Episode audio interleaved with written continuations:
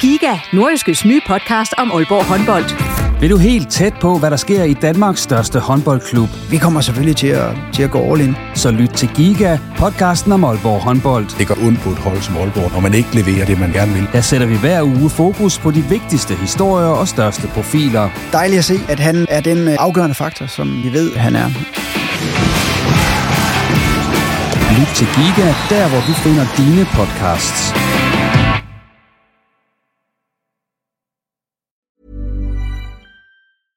I'm Sandra, and I'm just the professional your small business was looking for. But you didn't hire me because you didn't use LinkedIn jobs. LinkedIn has professionals you can't find anywhere else, including those who aren't actively looking for a new job but might be open to the perfect role, like me. In a given month, over 70% of LinkedIn users don't visit other leading job sites. So if you're not looking on LinkedIn, you'll miss out on great candidates like Sandra. Start hiring professionals like a professional. Post your free job on linkedin.com/people today.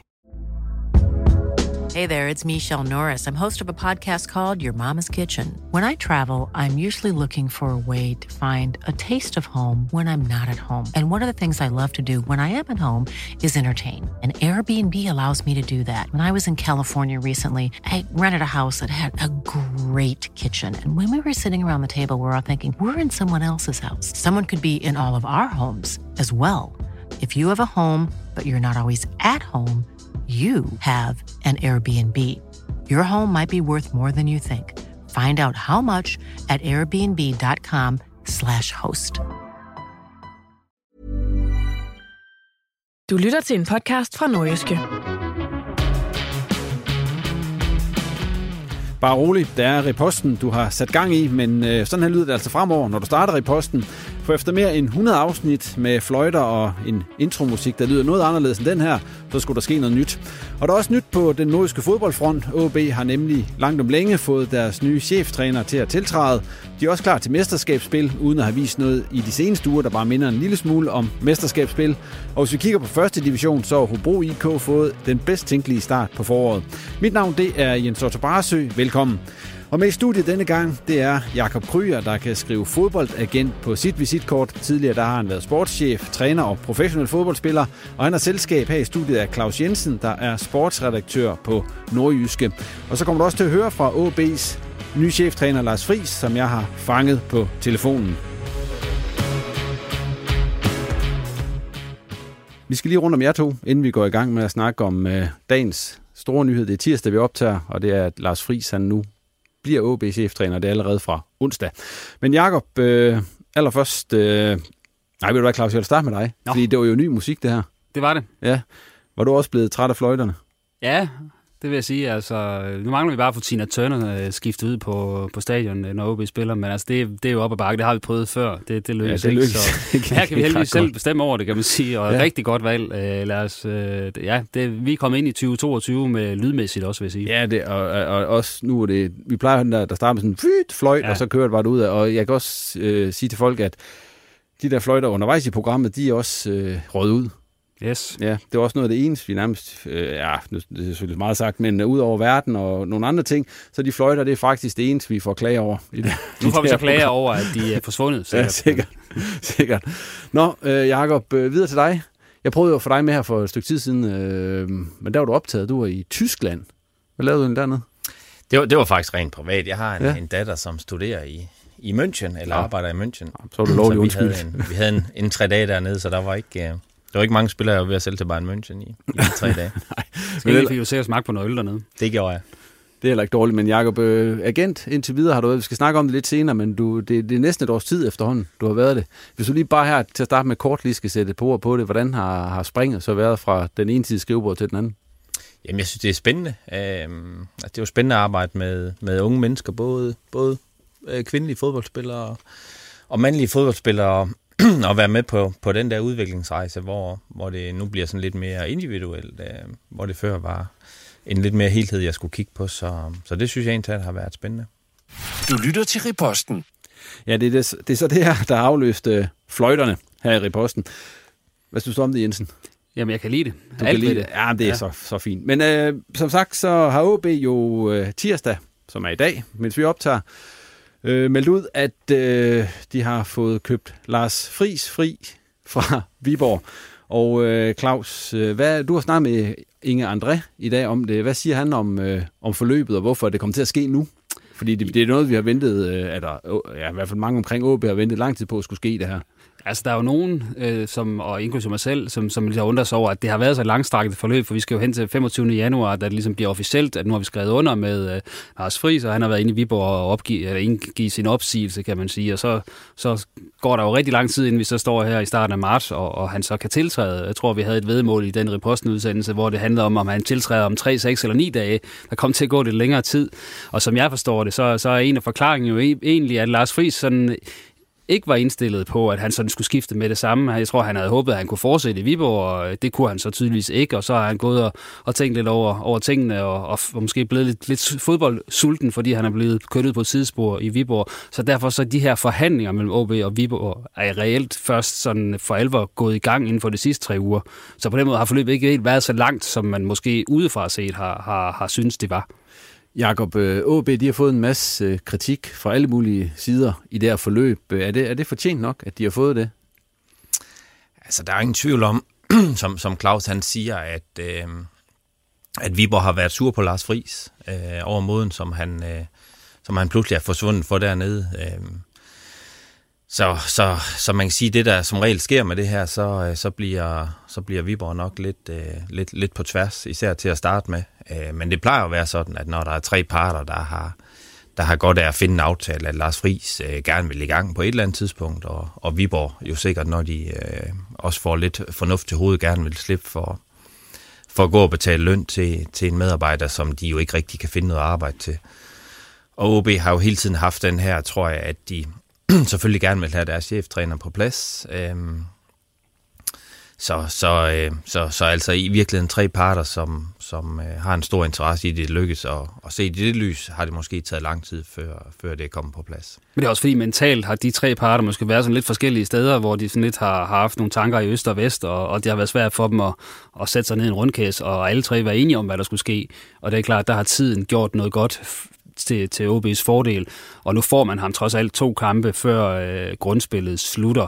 Øh, og, og alt andet lige har OB under Hiljemark fået en flot sejr i Midtjylland, og så et point mod Vejle, som så var nok til at ligesom, sikre mesterskabsspillet. Så det er jo ikke, fordi der er sket, øh, sket store ulykker øh, af, at han lige øh, kom, kom lidt senere. Øh, men jeg tror da på, at det bliver godt nu. Også, jeg tror, at spillerne måske har savnet lidt ham, som skulle ligesom sætte retningen og, og, og have et overordnet ansvar. Øh, for der har man jo godt vidst, at jamen okay, Hiljemark han er der nu, men altså, det er jo ikke ham, der bestemmer lige om lidt. Øh, det tror jeg da kun er, er positivt, at han kommer ind nu. Har du prøvet, du har jo også prøvet at sportschef og så videre, Jacob, undervejs i, i karrieren. Øh, har du prøvet et, et forløb som det her? Nej, jeg tror ikke, jeg har prøvet et, hvor det har været så, øh, så, så, så langstrukken, kan man sige. Øh, man kan også godt kigge lidt på reglerne og sige, altså alle, Viber har jo også siddet helt sikkert og tænkt på, at OB bliver lidt presset af den her dispensation i forhold til, at de skal have en træner med pro-licens.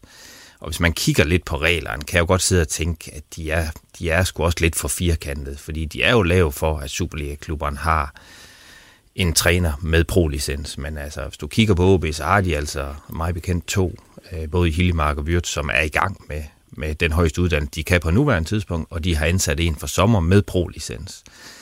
Så jeg tror også godt, jeg kunne tænke mig, at, at reglerne var lidt mere fleksible, og, og man siger, jamen altså, vi har en klub her, som har deres trænere i gang med uddannelse, som har hyret en ny træner, som har den rigtige uddannelse.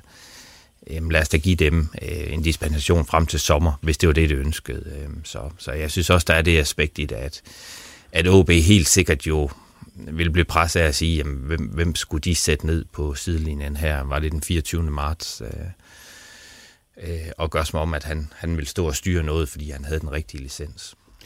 Der er blevet nævnt en pris på halvanden millioner kroner for at købe Lars Friis fri af, af Viborg. Er det, øh, er det prisen? Altså, det er jo selvfølgelig prisen på grisen, som man siger, men er det, er det, øh, OB havde selvfølgelig håbet at slippe billigere end det, Claus virker det til. Ja, selvfølgelig havde det det, men jeg, tror da også, at, at som jeg hørte, så var Viborgs første udspil, det var over 2 millioner, så et eller andet sted, så ender man jo på sådan et, et kompromis, og jeg vil sige, øh, det lyder selvfølgelig, det lyder dyrt, kan man sige, øh, men hvad er dyrt? Altså, det er jo også dyrt at stå uden, øh, uden cheftræneren. OB fik trods alt et beløb, der, der formentlig øh, matcher, hvis ikke mere, øh, det her beløb, altså fra, øh, fra Hammerby for at få afleveret Martin Fuentes før tid. Øh, så set i det lys, jamen så, så bytter man en træner for en træner næsten lige over prismæssigt. Det synes jeg er noget, OB fint kan leve med. Men hvad kan han egentlig, nu kommer vi til at høre fra Lars Friis lige om lidt, men hvad tror I egentlig, han kan nå at, at ændre og gøre Jamen, med, med så kort aftræk? Altså ikke ret meget til kampen med OB, tror jeg. Men altså, selvfølgelig har ham og Hiljemark fundet hinandens telefonnummer, og det her på det sidste, det, det vil være mærkeligt andet. Men han kommer jo ind, som jeg også kan forstå på, på øh, Lars Friis, så kommer han ind her de første par træninger, og vil være sådan observerende. Hvad er det, jeg havner midt i her? Ikke? Og så kommer der en kamp med OB på mandag, så jeg tror ikke, der kommer til at ske det store nu her. Men så får vi de her to kampe, og så en landskampspause, og så går øh, mesterskabsspillet i gang, og så må man sige, der har han faktisk en rigtig fin periode på, på tre uger, hvor han kan få nå at få, få ændret på nogle ting. Øh, det kan han ikke indtil på mandag, sådan er væsentlige ting, tror jeg. Men det får vi selvfølgelig at se. Øh, det kan godt være, at han har en masse nye tanker i forhold til startopstillingen. Øh, men på den lange bane, tror jeg, det bliver godt på den korte bane, ny energi. Altså, de har lige spillet to halvsløje kampe OB, så, så øh, alene der tror jeg, at hans tilstedeværelse kan ruske lidt op i nogle ting og, og ændre lidt, øh, få lidt humør på op mod kampen mod OB. Den her sag her, har den givet øh, Inge, hvis vi lige ser på ham igen, øh, Risa i lakken? Nej, det, det synes jeg ikke. Altså, det er jo, det er jo nogle gange svært at vide, som Claus siger, præcis, hvad, hvad for et spil foregår bag kulisserne. Det, det har taget, øh, jeg synes, det har taget lang tid at få, øh, få, få løst casen. Så, øh, men, men altså nu, nu, nu er den løst, og må ikke øh, Inge, eller hvad slet, øh, Lars Fris har brugt de sidste øh, forholdsvis langt stykke tid på at, på at sidde og kigge OB's kampe og forberede sig på, når han skulle øh, starte herop. Så jeg tænker ikke, han, han starter sådan helt fra, fra bare bund. Altså, Viborg har måske givet ham øh, lidt vaskeopgaver og hvad de ellers kunne finde på dernede. Ikke? Men, øh, men, øh, men jeg føler mig ret overbevist om, at han har brugt det sidste stykke tid selvfølgelig på at se OB's kampe, øh, snakke med Hiljemark, og, så han har en forholdsvis klar plan på, at når han starter på, hvad han skal ind og ret, øh, ret op på. Og Claus, lige dig her. Øh, hvordan synes du, Inge, altså hvis du sådan skal vurdere hans ageren i den her udad til, er han så øh, er han kommet helt skinnet igennem, synes du? Jo, men han har også spillet højt spil, tror jeg, på nogle områder, ved, ved ligesom at... Øh, i en del af fasen i hvert fald at signalere, at han nærmest ikke var, var interesseret i, i Lars Friis før 1. august. Øh, og det er selvfølgelig en del af, af taktikken, men vi skal så også have en mente, at jamen, Lars Friis var lige til at starte med, ikke klar til at starte 26. januar i, i OB. Der, der var også noget mentalt, der ligesom skulle falde i, i hak for ham. Øh, så, så jeg synes stadig forløbet, uden, jeg kender jo ikke spillet bag kulissen, men jeg synes det er blevet for langt et forløb. Altså, han kunne godt have stået her for 14 dage siden, og så havde det, havde det set lidt bedre ud, men, men i den sidste ende, øh, OB kom i mesterskabsspillet, kan man så øh, vise en opadgående kurve der, så tror jeg ikke, det er noget, som, øh, som Inge kommer til at slæbe øh, med sit eftermæle ret længe. Ved I hvad? Vi skal lige høre fra ham her, Lars Friis, OB's nye cheftræner, som jeg har fanget på telefonen, og han erkender faktisk også selv, at han er lettet over, at der efter alle de her skriverier og snak om hans skifte til OB, nu er faldet en øh, løsning på plads. Du lytter til Riposten. Jeg er lidt på den måde, at jeg ikke er ret god til at, til at sidde, øh, sidde tilbage og ikke lave ret meget. Øhm, øh, og, og jeg er heller ikke så god til at vide, øh, hvad er, det, hvad er det, der skal ske i morgen, og hvad skal der ikke ske. Altså, øh, udmeldingen har jo været hele vejen igennem, at jeg skulle starte øh, til, til sommer, og det har jo egentlig også været planen helt fra start, men, men i og med, at, at øh, at det skete, som det skete i Viborg, øh, jamen, øh, så var så var OB jo, så var de klar til at, at, at gøre noget nu her. Og øh, ja, men det har været, det har været, det har været en lang proces. Det har heldigvis været ud af mine hænder, men, øh, men ja, det bliver, det bliver rart at komme, øh, komme i træningstøjet igen. Ja, hvordan har du haft det her de seneste par måneder, hvor du ligesom jo ikke længere har, har været træner i Viborg? Nå, men altså, det, det er jo aldrig, øh, det er aldrig en sjov situation at sidde i, hvor, øh, hvor man sidder sådan in between. Øhm, altså, øh, altså, jeg, jeg, jeg er og, og har været rigtig, rigtig glad for Viborg FF. Øh, der er rigtig mange gode øh, mennesker i klubben, og, og jeg har kun øh, positive ting at sige, øh, sige, sige om klubben, og det vi har været igennem 2021 har været, har været rigtig, rigtig god og har været den bedste sportslige i, i mange, mange år i Viborg. Øh, så så selvfølgelig, øh, selvfølgelig øh, vil jeg jo gerne afslutte på, øh, på en anden måde, men, men det, er, det er jo som det er, og det er jo fodbold, og, øh, og, øh, og Viborg er videre, og, øh, og jeg er videre, og, og, og, og OB er videre i, i den her også, så, så, så det er som det er. Det, øh, det bliver godt at komme i gang, det er det, jeg forholder mig til. Det har været, det har været et, øh, et rigtig, rigtig, rigtig spændende bekendtskab i Viborg, men nu glæder jeg mig til at komme i gang i Aalborg. Har du selv troet på hele tiden, at du ville komme i gang her i løbet af foråret i OB, eller har du også, øh, var du begyndt at indstille dig på, at det kunne først blive til august? Nå, men som udgangspunkt, så var det jo til august, og det havde jeg jo indstillet mig på, øh, fordi det var, det var det, der, det var det, der var udgangspunktet hele vejen igennem. Øh, at, øh, at, øh, at, øh, at min aftale, den ophørte, øh, den ophørte i Viborg til, til sommer, og så skulle jeg starte der. Og så har der været, som du selv siger, spurgt ind til, at der er nogle, noget togtrækkeri frem og tilbage. Og som sagt, så har jeg ikke, jeg har ikke været en del af det, og jeg har ikke været, øh, jeg har ikke været i kontakt øh, med, med, med, med, med så mange fra, fra hverken Viborg eller OB. Jeg har været ansat i Viborg, og det har jeg forholdt mig til. Øh, og øh, jamen, det, det, det er jo som det er. Det har været en lang proces, og øh, jeg tror også, at alle, der har læst i medierne, de har, de har fulgt med i, hvad, hvad der er sket og hvad der ikke er sket. Og, øh, og det er jo egentlig også der, jeg har fået det meste af min viden fra. Men du har så til gengæld haft øh, god tid til at holde øje med OB her gennem, de seneste, gennem den seneste tid, øh, og du tiltræder jo så allerede i morgen, onsdag. Hvad, hvad for et indtryk går du ind til, til OB med, og hvad er det første, du skal sådan ligesom i gang med, med hensyn til OB? Om jeg har set Superligaen, jeg har haft tid til at se øh, Superligaen og, og set alle de kampe, der har været spillet indtil videre. Øh, og øh, jamen, men jeg ved jo, at jeg ved jo, jeg ved jo, hvad OB er for en størrelse, fordi jeg har været modstander til, til OB i, i rigtig mange år. Og øh, som udgangspunkt, så er det altid ubehageligt at møde OB. Og, øh, og det, er jo, det er jo det, jeg forholder mig til, og det, det glæder jeg mig til at kan, kan, kan blive en del af. Øh, øh, at, at, den Aalborg, at det Aalborg setup, der er der. Øh, og så, så skal jeg jo bruge de første dage sådan lige til at observere og komme lidt tættere på, på spillertruppen og komme lidt tættere på, på staten og så videre og få, få snakket, snakket ting igennem. Og, og, og, og der er jo lavet et, et fremragende stykke arbejde af træner, trænerstaben nu her siden, siden, siden jul, hvor de tog over.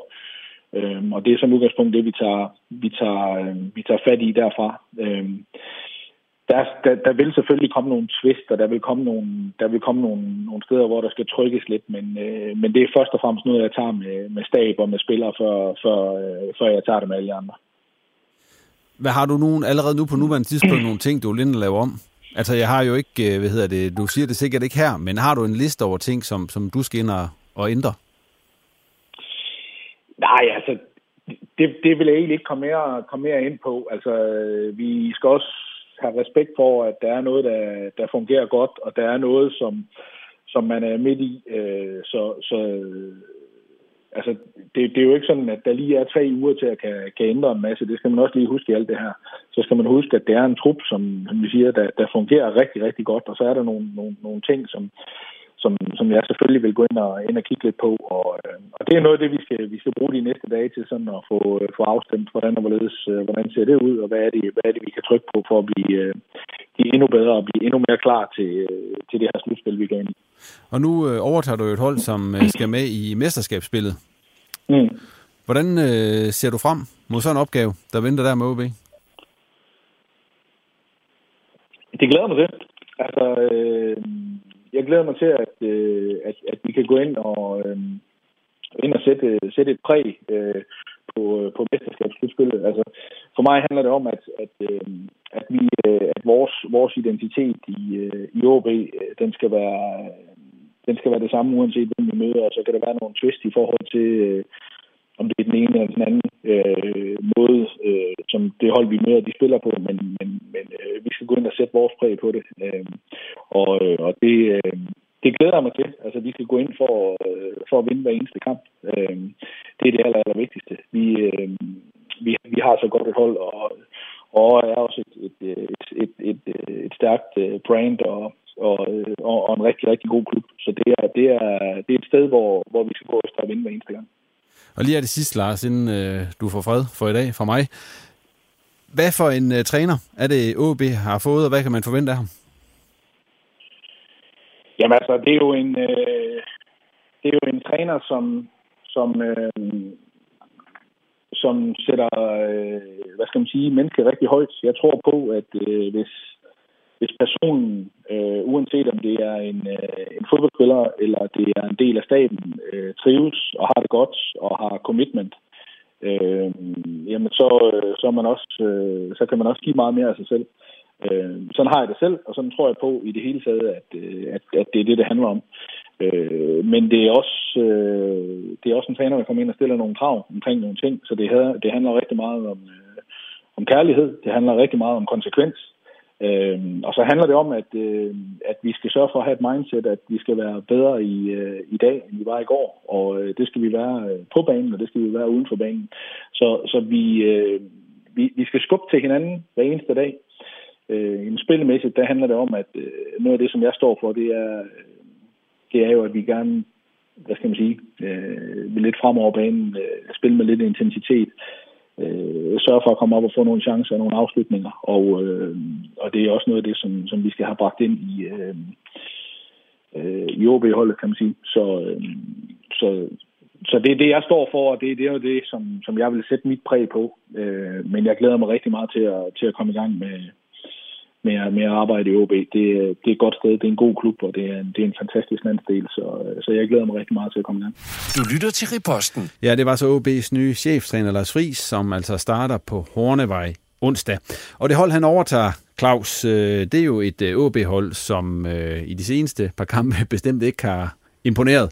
De har tabt 1-4 på hjemmebane til Silkeborg, så har de spillet 0-0 mod Vejle efter ellers en rigtig flot sæsonstart nede i Herning, hvor de vandt 2-0 over FC Midtjylland.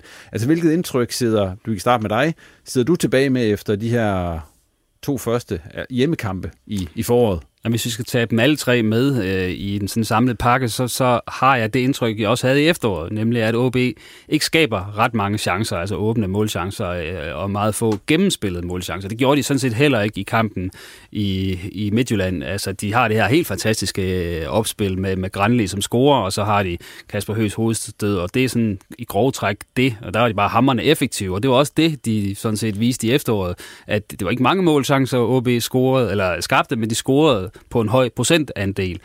Det er så det, vi så har set uh, lidt udmyndte sig her i kampene mod øh, Silkeborg og, uh, og Vejle, at OB heller ikke har skabt ret meget i de kampe, og så har man så været uskarpe på, på de muligheder, man har fået. Så, så det er jo stadig det helt afgørende uh, forbedringspunkt, som jeg ser det i OB's spil, skabe nogle flere målchancer uh, i åbent spil. Uh, og så når man også kan se, at man er blevet mindre skarp på at score på, på standardsituationer, som man var helt super på i efteråret, jamen så, så, bliver, det, så bliver det svært for OB at, at bare skovle sejre ind, øh, må man bare sige. Så det er jo noget af det, Lars Friis øh, får som sin fornemmeste opgave. Altså OB skal have Ja, de skal skabe flere målchancer, de skal sætte deres individualister mere i spil, øh, og det skal de selvfølgelig gøre, uden at den her relativt solide base, de har, den øh, går i stykker. Altså, det er vel reelt, reelt kun øh, 2-5 hjemme mod Viborg, og så den her kamp mod Silkeborg, hvor man, hvor man så er faldet fra hinanden øh, i organisationen, men ellers har OB jo set, set solid ud øh, defensivt.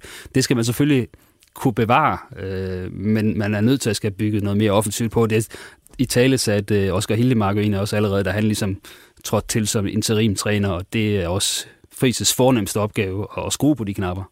Jakob, nu og du er jo på stadion også så mod Vejle. OB lignede heller ikke rigtigt et hold, der gjorde ret meget for at vinde den kamp, da det så skulle afgøres. Eller hvordan så du det? Nej, jeg synes, man kan tage i hvert fald de to hjemmekampe med, som jeg har set live begge to, men i virkeligheden også den sidste uh, testkamp mod Sønderjyske på stadion, hvor, hvor OB heller ikke skabte noget stort set. Så, så jeg synes, det er tre kampe, hvor man har skabt alt for lidt på hjemmebane, og, øh, og jeg ved for eksempel i, i søndags, jamen, jeg tror sådan, Vejle havde fokus på tre ting. Jeg tror, de havde fokus på at lukke, lukke Luka Bryb ned, Øhm, og det lykkedes dem jo i, i store dele af kampen. Jeg tror selv, de lavede en, en fejl i første halvleg, og der så man, hvor farlig han var med det samme, med, med et godt langskud. Så tror jeg, de har stor fokus på øh, OB stødbolde.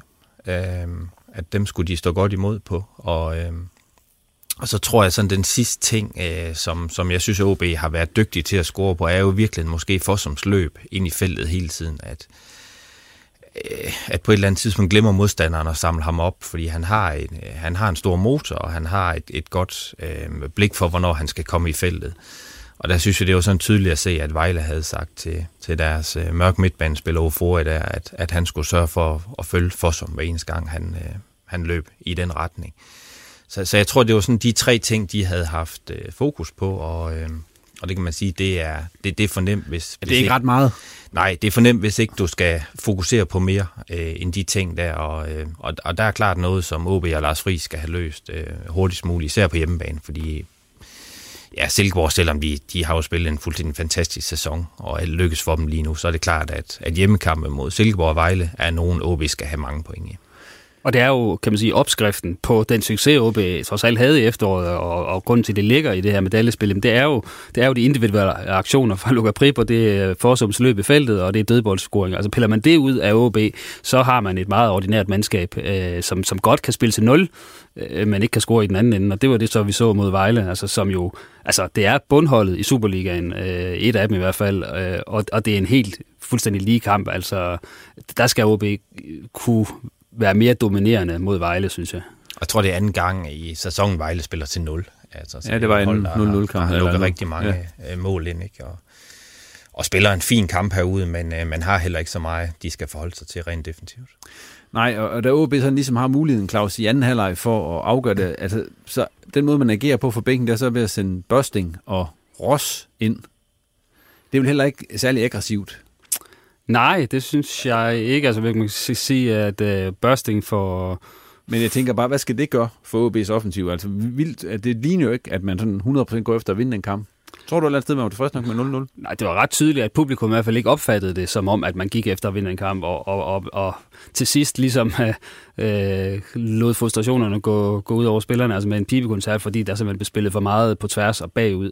Altså, øh, men, men det er klart, at når man ikke rigtig kan finde løsninger i fremad af banen, så ender man jo med at spille bolden bagud, øh, når, når man ikke rigtig ser mulighederne, og, og der ikke er de løb, der skal være.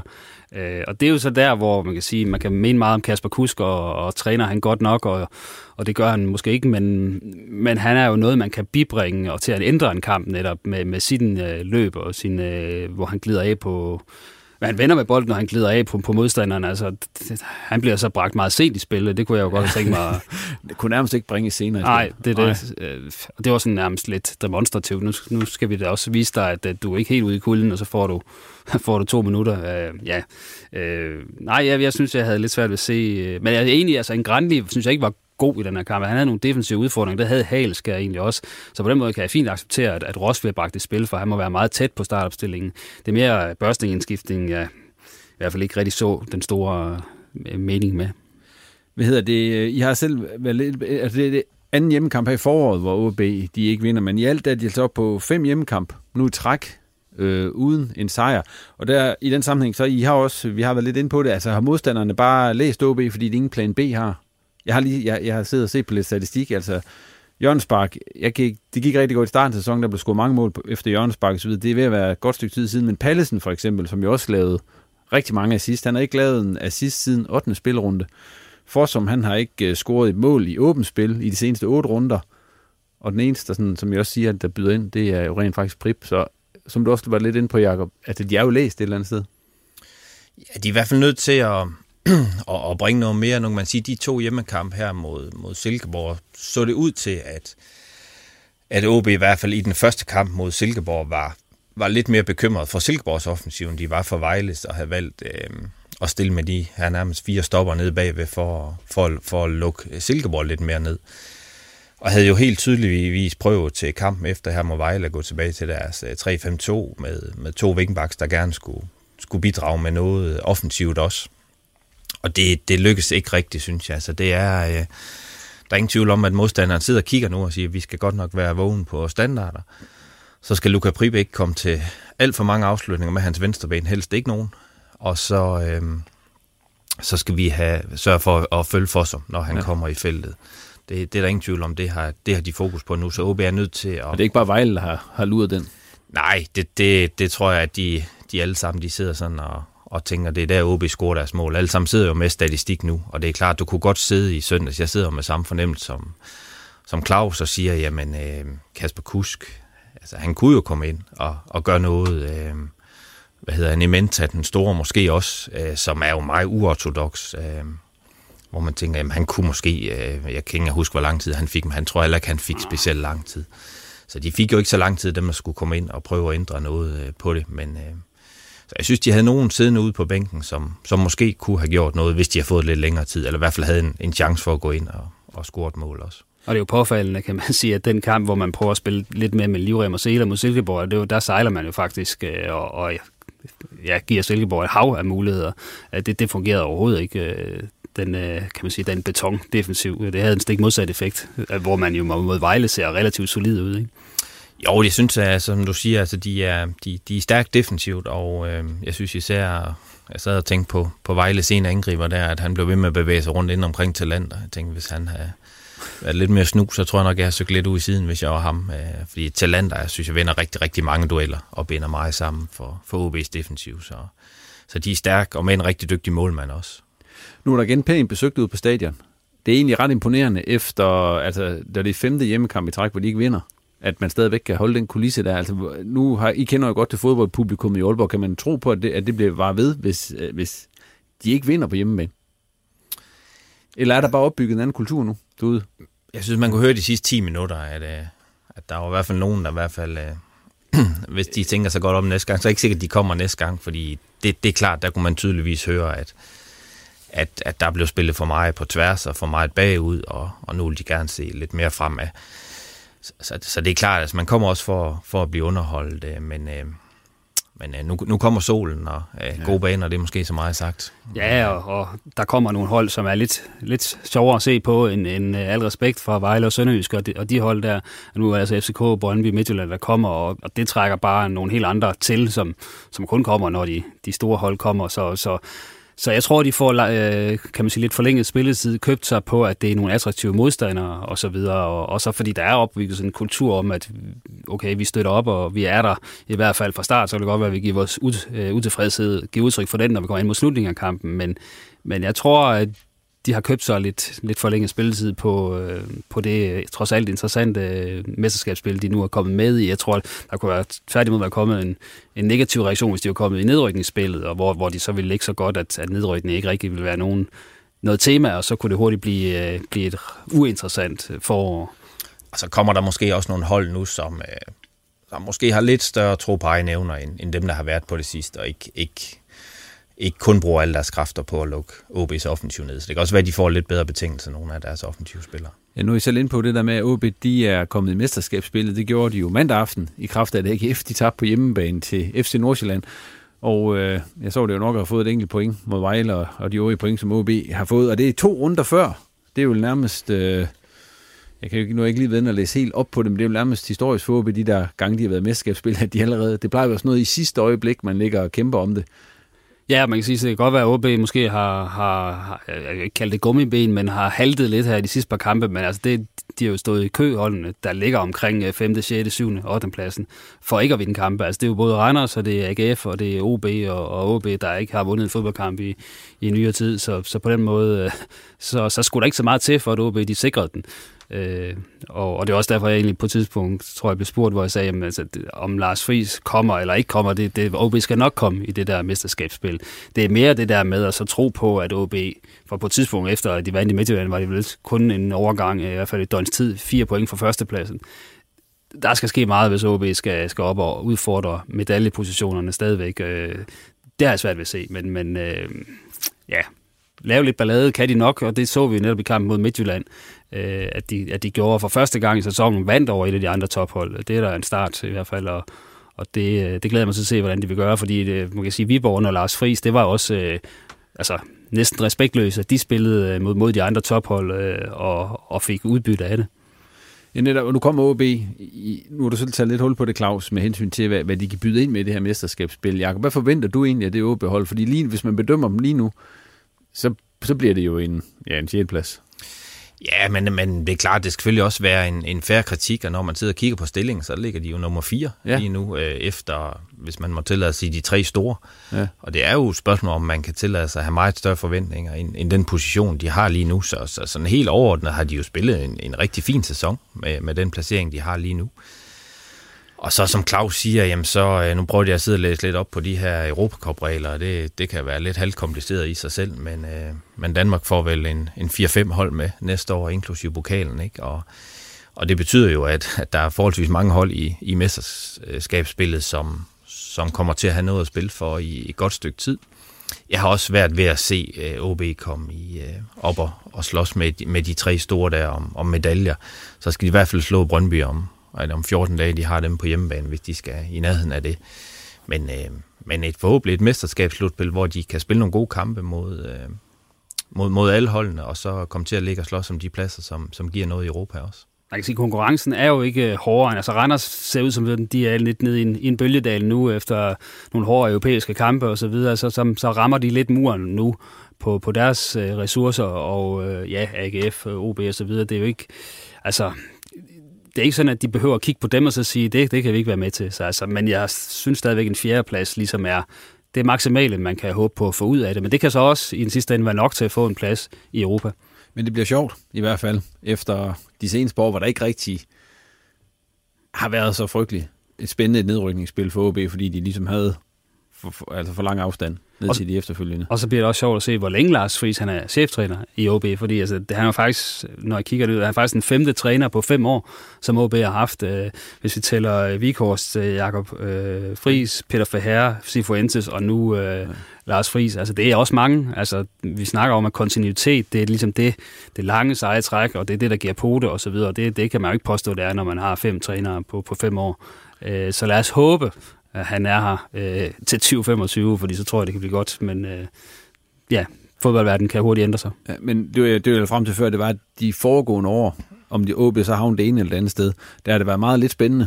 Det har været meget spændende op til rigtig mange år, og så efterfølgende har det været meget lidt spændende, fordi OB hverken har kunne rykke ned eller blande sig i, i topstriden, altså i medaljestriden og så videre, fordi de har været for langt bagefter simpelthen. Altså det lader til trods alt på nuværende tidspunkt, at det godt kan blive en lidt mere spændende sæson. Ja, det, det kan det ud, og, og det bliver ud for de Europacup-pladser, som, som jo selvfølgelig er vigtigt. Altså, jeg, jeg tror som sagt, at de får svært ved at blande sig på de første tre pladser. Men, øh, men det kan være, at de kommer til at ligge og slås om, ja, i hvert fald 4. og 6. Det, det giver jo ligesom sig selv for, for, for at komme til at enten spille den her Europa Cup playoff, eller, eller få en, en, en direkte plads. Så, så, så det skal nok blive spændende. Claus, du har taget lidt hul på det. Øh, Kasper Kusk øh, fik jo en meget sen indskiftning, og kampen før mod Silkeborg, der var han ikke engang med i truppen. Hvad, hvad er det for et spil, der kører med ham lige nu? Fordi at han, øh, altså på papiret er han jo en af, en af dem, der skulle være en af de bærende kræfter på OB-holdet, men det er jo langt fra noget, han er i øjeblikket. Det er jo en situation, vi har set ham i før det her også, hvor han... Ja, ja, altså man kan sige, groft sagt, det er det spil, vi har set før, ja. hvor han, øh, hvor øh, også, som, og det er jo de foregående cheftrænere, der også har ligesom været igennem samme proces med ham, hvor de har, har sat ham af og sat ham helt op på tribunen, og så er han kommet tilbage, så har han faktisk øh, lige pludselig spillet fast igen. Øh, øh, og jeg ved ikke, om det er den øh, taktik, de ligesom bruger på at forhåbentlig at tiger ham lidt, og, og så håber at han så svarer igen, øh, også den her gang. Men der er ingen tvivl om, at han har selvfølgelig udfordringer med sin, sin træningskultur. Altså, det er, ikke, øh, det er ikke som at se en Mathias Roster, øh, der nærmest øh, ligner en, der har fået råt kød hver, inden hver eneste træning, og så Kasper Kusk. Altså, det, det er to, øh, to forskellige øh, skyttegrave, de er i, for, i forhold til træningsindsatsen. Og der er selvfølgelig også nogle taktiske ting, jeg tror, og det, det lader jeg mærke til kampen op øh, i, i Vendsyssel, hvor OB spiller en af de sidste testkampe, hvor, hvor øh, hvad hedder han, øh, Hiljemark også har, har rimelig travlt med at, at fortælle Kusk, hvad han gør forkert i forhold til, øh, til presspillet og, og returløb og sådan noget. Det, så, så jeg står ikke her og argumenterer for, at det er en skandale, at Kudsk ikke spiller fra start, men, men jeg ser bare, at han har nogle kompetencer, der gør, at man kan bruge ham som, som indskiftet, så den der tribuneplads, øh, den har jeg lidt svært ved at se. Øh, og så en indskiftning i øh, de sidste minutter, måske også lidt, lidt svært at se formålet med. Så, så præcis hvad der foregår bag kulissen, jeg synes jeg er lidt svært at, at se. Men jeg kan bare konstatere, at det er et vink med en vognstang til Kasper Kusk, om at når hans kontrakt udløber ved udgangen af, af 2022, så er det meget svært at se, at han indgår i fremtidsplanerne. Det gør han vel ikke engang. Altså fra, fra sommer indgår han vel knap nok i fremtidsplanerne længere. For der henter de jo Alan Sousa, som du jo kender rigtig godt ned fra Vejle. Altså det er vel en direkte altså, konkurrent til Kusk, som jo så ikke engang spiller i forvejen. Ja, jeg synes, der er sådan der flere ting i det. Det er selvfølgelig svært, når vi ikke øh, ser træningerne, men jeg tror, Claus har helt ret i, at, at det ser ud som om, at de gerne vil, nu siger jeg, væk ham lidt fra, øh, til, til at yde lidt mere. Øh, men jeg har også rigtig svært ved at se i kampen mod Silkeborg, at han skal sidde op på tribunen. Øh, jeg ved godt, at Åbe havde et stort talent i Norge siddende på bænken, men, men, men det er vel svært at, for, at forsvare, at Kusk ikke havde en større chance for at gå ind og gøre noget i de to kampe der. Så synes jeg, han bliver ramt måske lidt af systemet også, som de i hvert fald spiller mod Vejle. Øh, jeg har svært ved at se ham på ret mange andre pladser end Prips øh, i, i den kamp, og, og det er jo et af, et af OB's, det er måske det allerstørste våben, så, øhm, som, som de meget nødigt skifter ud i løbet af kampen. Så, så det bliver han måske også lidt ramt af, når de spiller deres øh, 3-5-2, men, øh, men, men det, det er svært at se, at Kusk ikke skal være en del af, af OB's kamptrup i hvert fald, synes jeg. Nu Kasper Kusk, nu øh, der er masser snak om, at han skal væk og så videre, og måske til sommer, eller i hvert fald når hans kontrakt udløber og så videre. Selvom han jo ikke har spillet særlig meget for OB, og det har været et forløb, hvor der har været en masse skriverier om øh, dårlig træningskultur og øh, alle de der ting, som du også var inde på, Claus. Øh, for han får da ikke svært ved at finde en ny klub, tror jeg det? Nej, det, det, altså Kasper er en fantastisk dygtig spiller med, med et fint navn. Øhm, og jeg synes nogle gange, det er svært, fordi nu stod vi og snakke om Lars Friis før.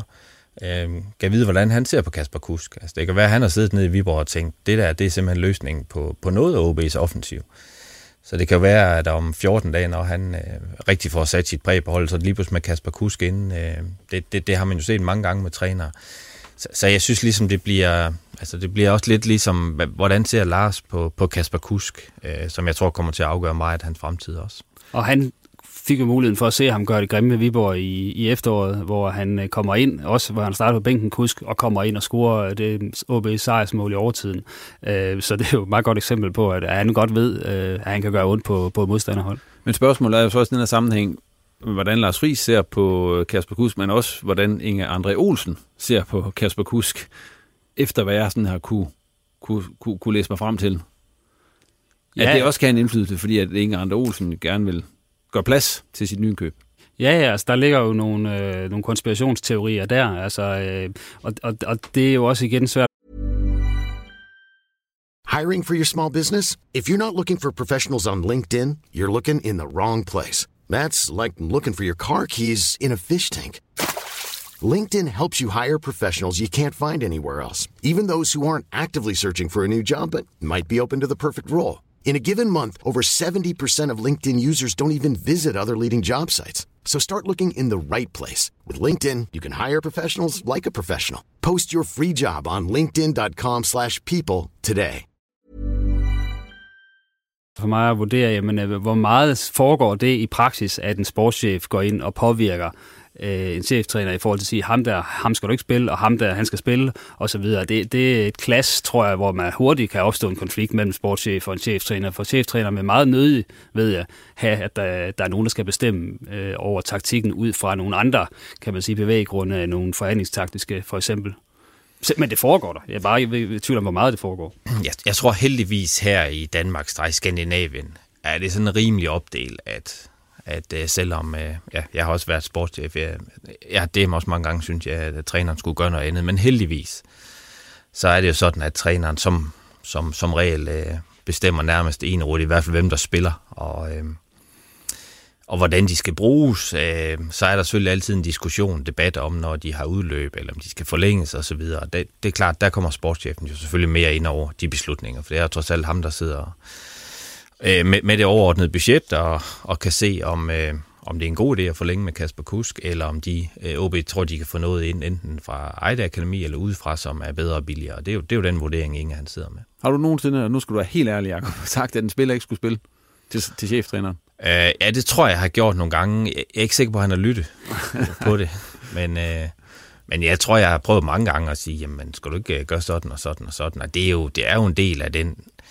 kan man sige, normal sparring, også hvis der er en god tillid mellem en træner og en sportschef, at, at træneren faktisk godt kan, kan lytte på, hvad sportschefen siger, og så træffe sine beslutninger ud fra det også. Men hvis ingen nu, som nogen mener nu, de har konspirationsteorier i aften, en, en, en tanke om, at han vil fryse Kasper Kusk ud, uh, så har det vel også været lettere med det trænerteam, der har været der på nuværende tidspunkt, som jo er sådan lidt interimtræner, og sige til dem på, at han skal ikke spille ham noget. Ja, ja, de, de er uden tvivl så grønne i det game. Altså, jeg ved godt, de har en lang karriere som træner, eller som, som fodboldspiller bag sig, men der er ingen tvivl om, de er mere let på virkelig en, en uden tvivl en Cifuentes eller en Lars Friis er, så, så det har du da ret i. Øh, men, men man kan sige, hvis man fryser ham ud, øh, jamen så er det jo selvfølgelig måske en lidt mærkelig måde at gøre det på, for han fik kun én kamp øh, ude, og så bliver han, øh, han bliver så for godt nok ikke skiftet ind i kampen for inden, og så bliver han så skiftet ind. Altså, det er jo ikke helt at fryse ham ud, men man giver Ej. ham alligevel en lille gulderød, så der, jeg tror også, at man har et håb om, at han, han griber den, og så kommer tilbage på holdet. Meget lille gulderød. Det er meget lille gulderød, men, men øh, forhåbentlig for Kasper Kusk og for AB, fordi han har de spidskompetencer, han har, så kommer der en større guldrod øh, i løbet af de kommende kampe. Øh, ja, for ellers så, så er der jo lang tid til, til udgangen af december, for både for Kasper Kusk, og der opretholder en høj løn i AB, ikke? og dermed også for AB, at, at de betaler for en spiller, de ikke bruger.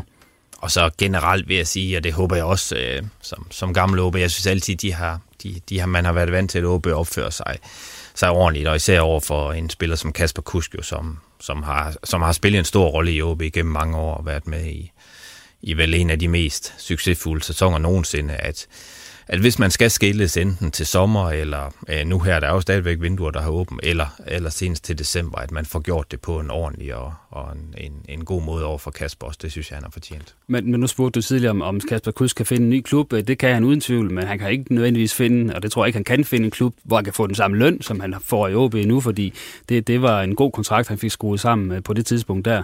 Øh, så, så så det er jo så også afvejningen med Kasper Kusk. Okay, skal jeg, skal jeg smutte til sommer, øh, eller, og så gå markant ned i løn for at spille et andet sted, eller, eller skal jeg vælge den malige løsning og lade kontrakten løbe ud? Og det er jo selvfølgelig også der, der kan opstå nogle clinch øh, mellem øh, Kusk og, og Inger André i forhold til, hvad er dine motiver i det her? Du lytter til Riposten med Jens Otto Barsø.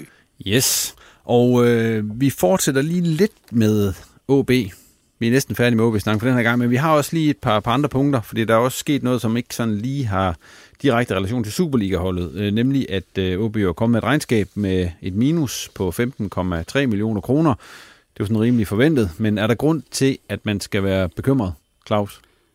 Jo, for det er jo ikke det første underskud, kan man sige, øh, i træk. Man havde jo en, en lang årrække efter, efter mesterskab i 14 og fremad, hvor, hvor det konstant var, var, var overskud. Øh, og nu begynder der ligesom at være en tendens til, at man laver underskud, fordi man ikke rigtig sælger de spillere, man egentlig har, har budgetteret med.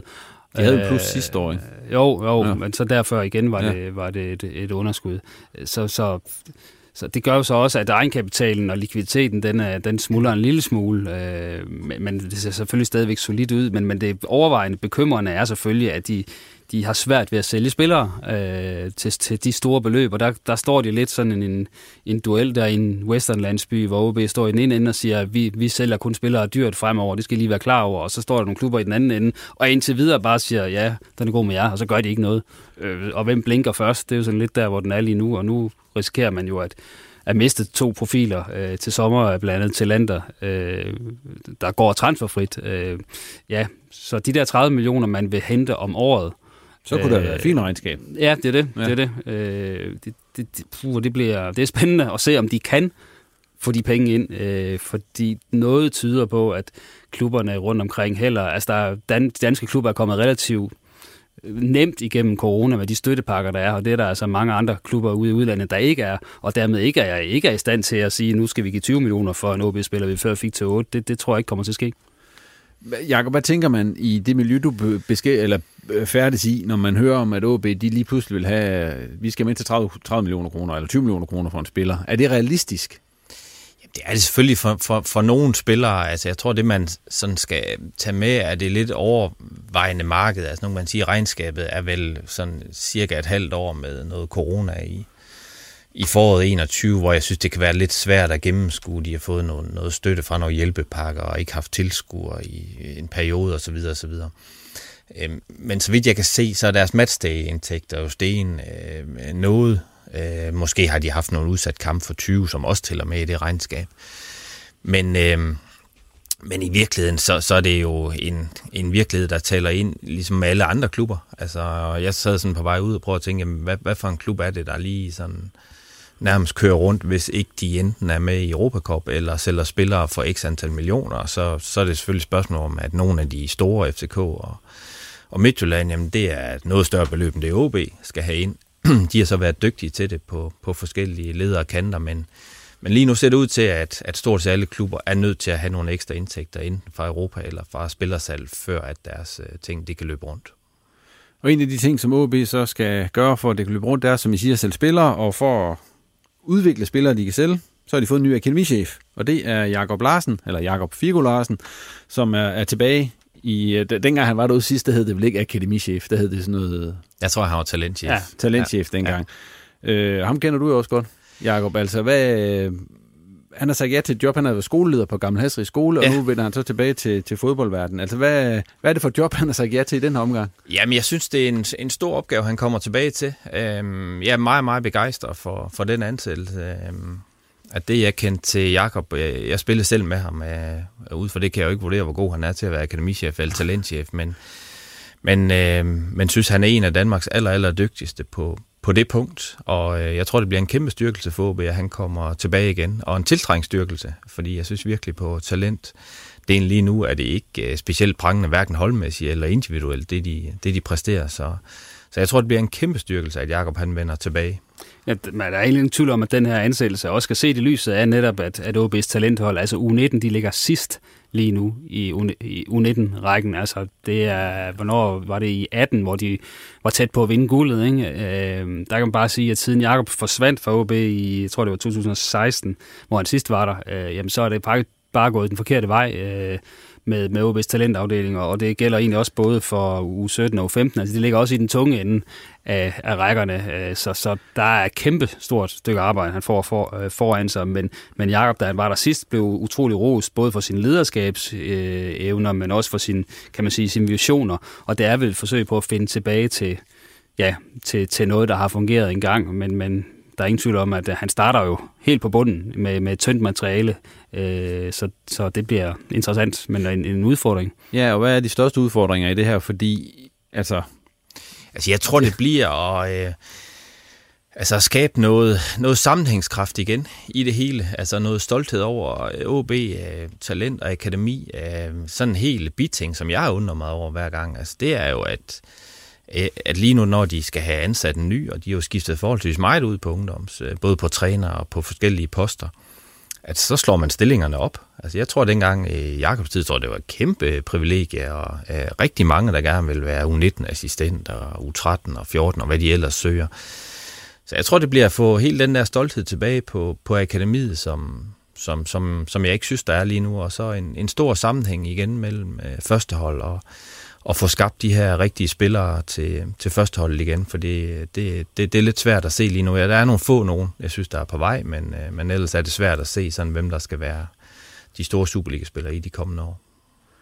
Ja, en rød tråd, kan man sige, i forhold til ungdomsafdelingen, og også den måde, man spiller på osv. Den har ikke helt været der, øh, synes jeg, i de senere år. Så, så der er et kæmpe stort stykke arbejde, der ligger foran ham. Men man er jo, altså det ser ud til, ikke bare i tabellen, men også hvad man hører rundt omkring.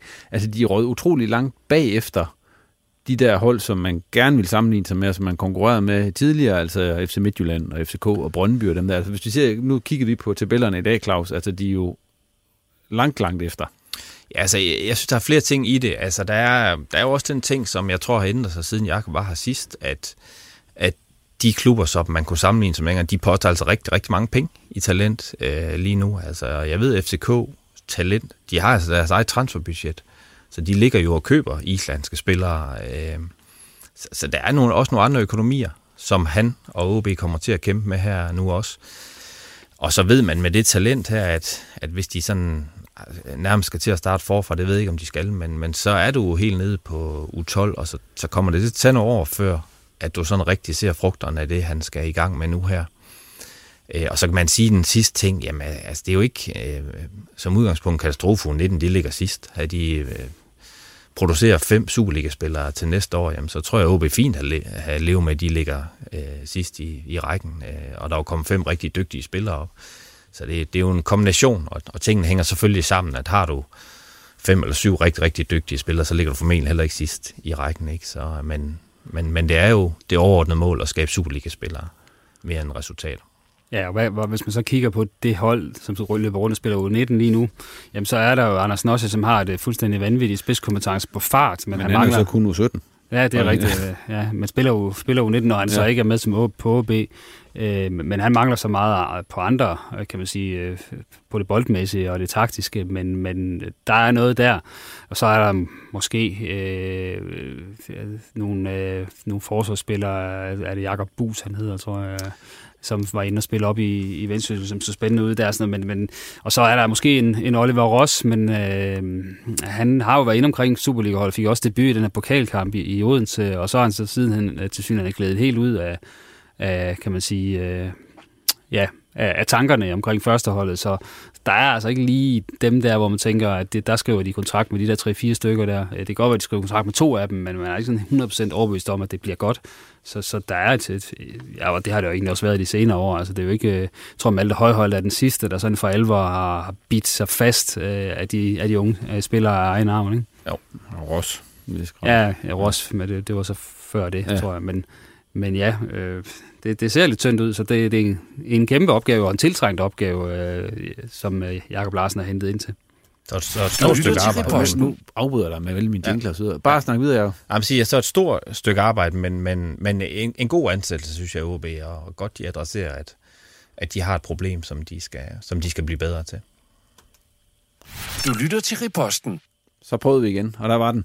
Øhm, vi lukker OB-snakken her, og så øh, tager vi lige den der min top 3, inden vi lige skal snakke lidt med dig, Jacob, om, øh, om agentkarrieren. Min top 3 den her uge, det er de tre bedste bøger, film eller serier, du har læst eller set om fodbold. Og listen må jo gerne blandes, så det er et, øh, et par film og en bog, eller hvad man nu har lyst til. Og øh, Claus Jensen. Ja. V for Victory med Stallone og Pelé. Den var, uh, det var en hot contender, men jeg har ikke set, du har ikke den set den i, det er nok 25 år siden, jeg så den sidst.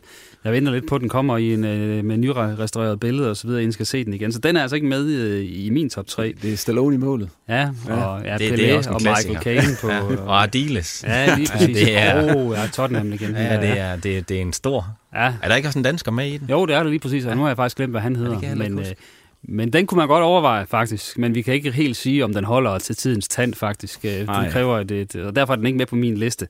Øh, men jeg starter, hvis jeg skal starte bagfra, øh, på tredjepladsen, der har ja. jeg øh, hjemmebane, eller hjemmebane, eller hvad den hedder, på den norske serie fra 2018, øh, om den første kvindelige cheftræner i den bedste norske liga. Det er ligesom det, der er, er set oppet, og den har jo den tidligere landsholdsangriber Jon Karev øh, på rollelisten, og han er faktisk øh, overraskende god skuespiller.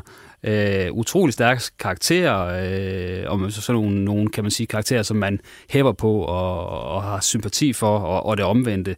Øh, der ligger to sæsoner, 18 afsnit på DRTV, og jeg tror, den er gået lidt under radaren, men øh, jeg, jeg var dybt øh, grebet af den, og faktisk øh, underholdt, så den får en anbefaling herfra. Ja, ja. I, I ligner to spørgsmålstegn, begge to, og tænker, hvad snakker han om? Ja. Jeg, jeg står og tænker Victory, så Ja. det er... Nå, men på anden pladsen, der har jeg så et alt for kort liv, øh, og så hedder den med undertitlen Tragedien om Robert Inge, øh, den tyske målmand, der i 2009 begik selvmord. Øh, det er en trist, øh, men gribende historie og et indblik i, hvad topfodbold kan gøre ved en skrøbelig sjæl som, som hans øh, depression. Øh, og det er jo selvfølgelig en frygtelig historie, men den er fortalt gribende, vil jeg sige. Så, så det, det er sådan en, altså, hvor man ja, er fuldstændig blæst bagover og påvirket af at læse den bog. Øh, så, så, så man skal være i bestemt humør for at læse den, men øh, det er en af de, de bedste og mest gribende bøger, jeg har, har læst. Og så nummer et, øh, The Damned United fra 2009 med Martin Sheen i hovedrollen som Brian Clough. Øh, den handler om Brian øh, 44 katastrofale dage i spidsen for Leeds i starten af 70'erne, altså før han blev en legende og blev øh, ført Nottingham Forest til toppen i Europacupen og det her, Ja. som vi alle sammen husker, eller nogen gør. Ja. Øh, men, men, det. men det er 44 dage, hvor alt går galt. Lige fra det første ord, han udtaler til pressen. Øh, og jeg må sige, at jeg er faktisk øh, dybt imponeret over, at man får, får skabt den her kulisse, også omkring de her fodboldkampe, som gør, at man faktisk føler lidt, man er der. Øh, og, ja, og, og det, er faktisk en af de bedste fodboldfilm, jeg har set. Og Den ligger på Amazon Prime, hvis jeg lige skal sige, hvor man skal finde den. Okay. Jeg skal lige det der John Karev, at, at, at det er ikke en dokumentar. Nej, det er en, øh, en fik- fiktion. Fiktion? Ja. Okay. Ja. Og så kommer V for Victory. Ja, ah, det var godt nok, den, den er altså svær at følge efter. Der. Han, er, han er godt forberedt, Han er Claus. godt forberedt, Claus, ja. det, det må jeg Ja. virkelig sige. Altså, jeg er gået lidt mere i... Uh, jeg deler lidt uh, gaver ud, hvor jeg selv synes, uh, altså, det... at det hører til. Uh, så jeg har taget uh, først, den, den fik jeg i julegave, Lars Høses bog, Ja. ja. Antal på alt, Ja. ja. tror jeg, den hedder. Har du, og den har, du, den har du kommet igennem? Den er jeg kommet igennem. Ja. Ja. En, jeg er både jo en sørgelig historie, men Ja. ja. også en, en, ja, en sørgelig bog at sidde og læse med den baggrund, der så kom til at ske. Uh, man synes var en rigtig god bog. Så har jeg taget Morten Bruns kampdag Ja. øh, om, øh, er det de 44 største klubber i Danmark, eller 40, der er i hvert fald tæt på. Den er i hvert fald tyk. Den er i hvert fald rigtig tyk, og øh, jeg var selv med, tror jeg, på Claus' anbefaling i afsnittet om Vendsyssel sammen med Jakob Andersen. Øh, og havde faktisk en, en rigtig god oplevelse, Morten og, og mig, vi sad på Vejle Stadion i et par timer, og det var den første gang, jeg selv fortalte historien om Vendsyssel. Det endte med at blive totalt øh, greben af selv at fortælle historien. Øhm, og Morten synes jeg er, er dygtig til både at fortælle til foredrag, men også at, at skrive hans bøger. Og den sidste, der er jeg gået rigtig meget i Vendtjen. Der er altså taget 1000 på rød af Jimmy Nielsen. Det, øh, det synes jeg skylder ham. Det er en gammel bog. Af Ghostwriter John Laden? Af Ghostwriter John Laden, men... Ja. Øh, men det går ikke nogen år siden, jeg har læst. Det er en uslætten diamant, vil jeg Men sige. ja, den, den synes jeg, vi skulle have med. Den kræver en, øh, lige en genopfriskning måske. Ja. ja kan, Ellers så skal den måske bare blive ja, nostalgiens... Altså, øh, ja. Men de fleste er, er du selv med i den, Jacob, egentlig? Bliver du ah, jeg tror måske, han nævner... Sådan som jeg husker, det nævner han grønkær og mig. Vi havde en madklub, og jeg tror, det nævner han en gang, men ellers er det... Det var ikke dig, der kom med de spilletips der? Nej, nej. nej. Det, det, det er i hvert fald ikke nævnt for. Så, så det er de tre, jeg har taget. Hvad med Sorte Svin? Den har, den har jeg også læst, men den kunne simpelthen ikke knibe sig med ind på den der flotte Nej. top 3-liste der. Honorable mention. Ja. ja. Du, du jeg lytter til fange af Claus' film. Den, den havde jeg faktisk også tænkt på i dag. Men det kan også være, at det er en af de film, som er, er Victory, som er bedre at, at have i hukommelsen. Ja, Claus, han, Claus havde den jo ikke med. Nej, nej, nej, nej. Han ville jo ikke have den med. Han var nej, også inde, han var også inde at se Tag nu uh, The Damned United først, ja. fordi det er, det, er nummer et. Okay. Ja, jeg, jeg husker altså også den der fodboldkamp i den der VF Victory. Den er lidt fesen. Den, altså, den, den store, altså for dem, der ikke ved det, det er nogle krigsfanger, som spiller mod nogle fangevogter i en krigslejr i Nazi under ja. 2. verdenskrig. Er det ikke ja, sådan der? og så flygter de alle sammen til sidst. Ikke? Ja, de, som, ej, nu ja. spoiler. Spoiler er helt. Vi siger jo ikke, om de så... Altså, de prøver at flygte. Vi siger de, jo, om de så alle sammen bliver skudt ja. uden for lejren. Det siger ja, vi ikke noget om. Men vinder de kampen ja. mod Ja, men det kan... Ja, selvfølgelig gør det. det, det altså, det er ikke, jeg kan huske det, men det må de da gøre. Også. Pelé scorer garanteret. På Saxespark. Jeg tror, han scorer på Saxespark. Pelé scorer på Saxespark. Jeg er i tvivl om, han scorer til 4-4 eller 5-4. Altså, der var en, der påstod over for mig, at, at Sylvester Stallone, der var målmand, ja. at han, øh, han kunne ville være med, hvis han øh, blev skrevet ind, og han scorede det afgørende mål. Det var lidt svært, tror jeg. Ja. Øh, så ej, nu bliver jeg nødt til at skal se den. Jeg ved ja. faktisk ikke... Øh, jeg ved faktisk ikke, hvor den ligger henne. Øh, hvis vi lige hænger på et øjeblik, så har jeg jo sådan en, øh, ja. en tjeneste her, hvor vi kan se, jamen, det, hvor, hvor skal man streame den du, kamp Jamen, det kan du stå rod med, mens vi snakker ja. med Jakob, fordi at... Øh, den kommer til sidst. Ja. Det er utroligt, som de, de der fløjter, de var faktisk bedre, fordi de larmede meget mere. Den, den her nye breaker, den får ikke rigtig lige skabt sådan hårdt kort. Nå, men den var der i hvert fald. Og øh, Jakob, øh, vi skal lige snakke med dig om, hvordan det har været at komme over på den anden side af bordet, efter at have siddet og været rigtig træt af agenter i mange år sikkert. Så, ja. du, så er du selv blevet en. I hvert fald nogen af dem. Ja, ja. Men nu er det efterhånden ved at være, altså det er ikke et helt år siden, du sådan ligesom to øh, springer over, men det er ved at være et år siden. Ja. Og hvad har du egentlig brugt mest tid på, siden du startede? Jamen, jeg tror, jeg har brugt mest tid på at... Øh at tale med klubber i forskellige, øh, ja, både, både i Danmark og så øh, især i udlandet også. der er selvfølgelig noget netværk, du har, når du er sportschef eller teknisk chef, som jeg var. Øh, og så er der selvfølgelig noget netværk, som du skal, du skal ud og opdyrke også.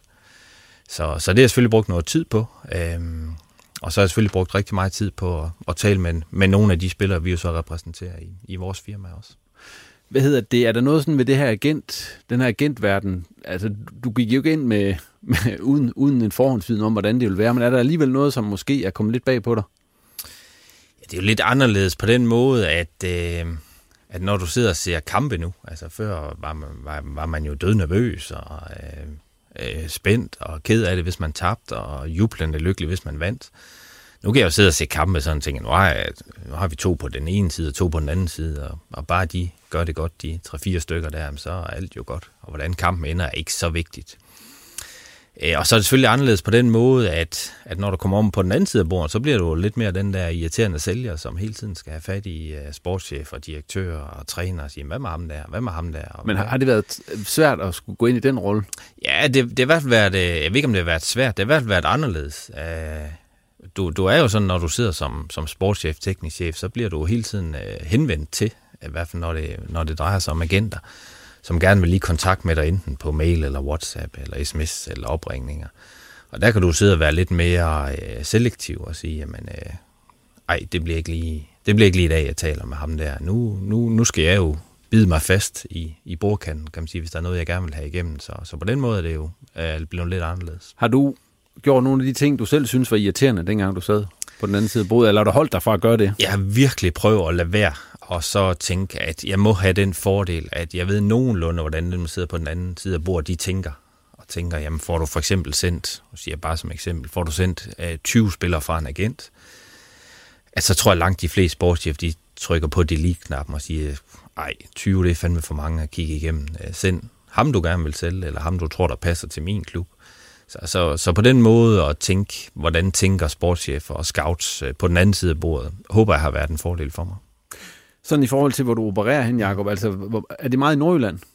Eller er det sådan mere... Nu Nej, det, det er... En Tysklandstur, det var jo ikke fodboldmæssigt. Det var ikke, det var ikke fodboldmæssigt. øhm, og det er klart, at vi, vi har selvfølgelig et, et hovedmarked i Danmark, øh, men, men i det firma, hvor jeg er med i, der har vi, jeg tror, vi har cirka 80 spillere, hvor, hvor jeg skyder på de 40 af dem er i udlandet. Så, øh, så, så det er jo sådan meget bredt, og, og ikke kun i Nordjylland. Og det er People and Sport? Ja. Du har skal vi lige uh, slå fast. Ja. Men Jacob, hvor mange spillere har du så, du varetager i øjeblikket? Jamen altså, vi, vi er bygget lidt anderledes op. Øhm, altså, vi er i virkeligheden nok bygget anderledes op, end de fleste andre forstået på den måde, at, at vi skulle gerne have den fordel, at vi er... Øh, vi, det er ikke sikkert, at vi nødvendigvis er det bedste agentbureau, men vi er nok et af de største, og vi skal gerne kunne kunne være, være sådan noget, øh, øh fagne lidt bredere og sige, at vi har en øh, 6-7 fodboldagenter, som, som i virkeligheden sidder og arbejder for, for alle vores spillere. Så, så vi prøver sådan at sige, at vi, vi skal både gerne have den der øh, tætte kontakt med enkeltspillere, men den enkelte spiller skal også øh, gerne have den fordel at sige, at der sidder, i stedet for at jeg har en, der sidder og arbejder på mig, så har jeg i virkeligheden måske en 5-6 stykker, som, som sidder og arbejder på at forlænge min kontrakt, eller når jeg skal skifte næste gang og finde den bedste mulighed til mig. I er selvfølgelig afhængige af, at der kommer spillere ind i porteføljen og, og så videre. Hvor aggressiv skal man være i den sammenhæng? Jamen altså, mig, synes jeg. Uh, altså det, er jo, det er vel et hårdt marked, det der? Det er et, et rigtig hårdt marked, og ja. man kan sige, det, det der jo er svært ved det, det har klubberne jo svært ved selv. Altså, det er jo at stå og se på en, en dreng på 14 eller 15, og sige, jamen, hvor god er ham der om tre år, om fem år. Uh, og og det, det er jo skidesvært for klubberne selv, så, så man kan sige, det, den del er jo også svær for os. Uh, men, men der er jo kæmpe stor konkurrence om de største talenter, og der, der står rigtig, rigtig mange øh, agenter, som gerne vil, øh, vil i kontakt med både spillerne og deres øh, forældre, når de er de her 15 år. Men det er jo ikke kun de unge. Der er jo også nogle af de ældre, man skal altså, prøve at fiske fra hinanden og sådan nogle ting. Ja, ja og det, der, der er jo sådan hele tiden en kamp om, øh, om det, og sige, jamen, øh, hvem, hvem er hot lige nu, og... Øh, og det er klart, der sidder vi jo nok også alle sammen og kigger, jamen nu slutter transfervinduet, jamen kan vide, hvad for en spiller, der er skuffe nu. Øh, han kommer måske ikke lige afsted, og må ikke han har regnet med det. Er han så lidt små utilfreds med sin egen agent? Øh, skulle vi ikke lige prøve at, at tage fat i ham? Ikke? Og det, det, det sker jo hele tiden. Er der sådan en code of honor inden for det der?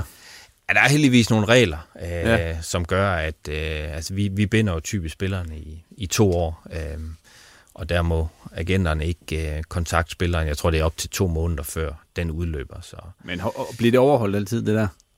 Det tror jeg godt, jeg kan svare nej til. Ja, det tror jeg. Ellers så skulle jeg i hvert fald ikke være, være helt ærlig. Ja. Så.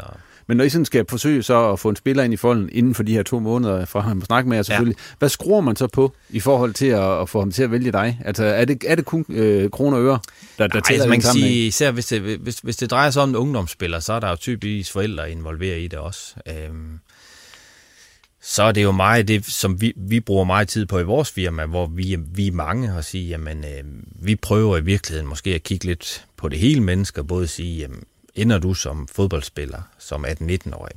Det, det er rigtig, rigtig svært at sige, men, øh, men gør du ikke det, så skal vi jo finde en anden vej i livet til dig også. Så, så jeg tror, at vores fagner sådan rigtig bredt i forhold til unge spillere. Og det er klart, kommer du lidt, lidt op i alderen på spillere, der er 20, 22, 24, som, som måske er slået igennem i Superligaen, jamen så er det rigtigt, så sidder de jo måske i virkeligheden bare og tænker på, hvor mange har I skiftet, hvor har I skiftet dem hen, hvad er chancen for, at du kan skifte mig til noget større kontra den næste, jeg skal tale med. Så der bliver det, der bliver det nok lidt mere øh, hardcore værdier end, end bløde værdier, når du kommer op på, på seniorspillere, som har en vis erfaring også.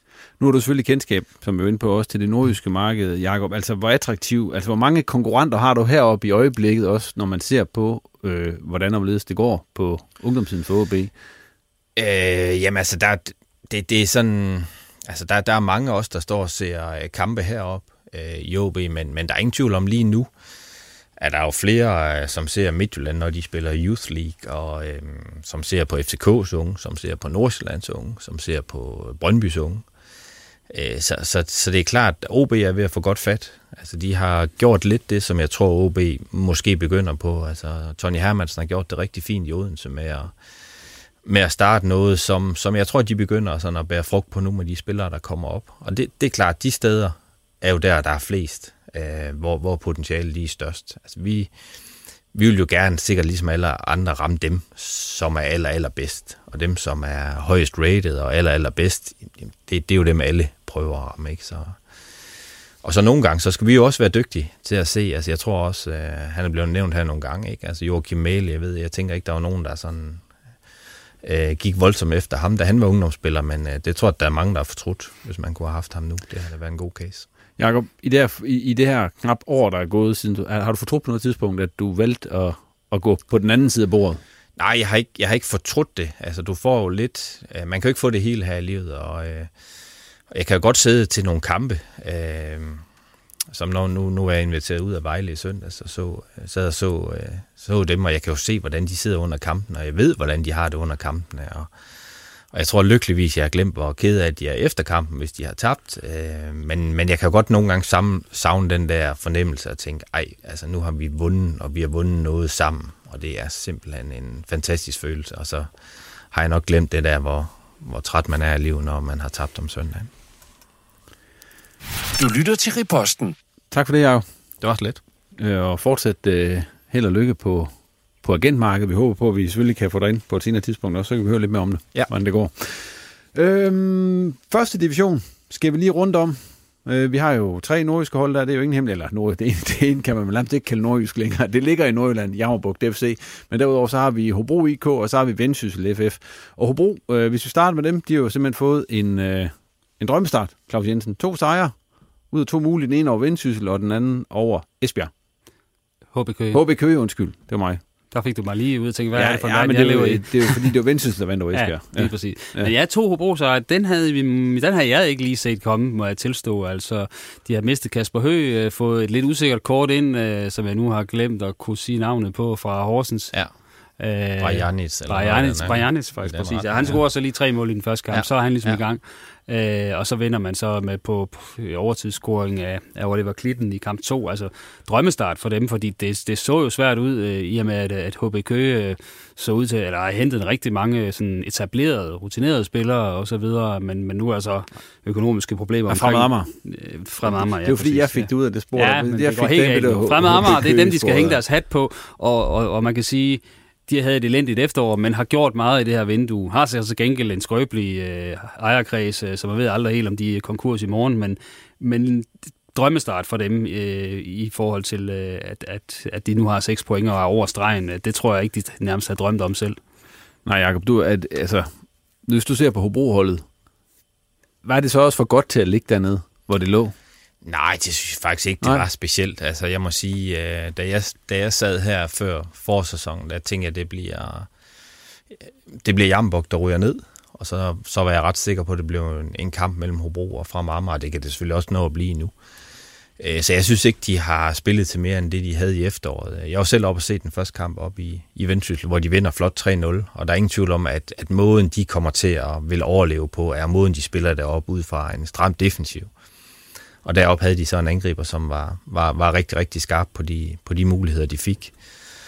Og Oliver Klitten i, i fredags der også, selvom de jo nærmest spillede den halvleg i, i undertal, så en, en forrygende start, de har fået.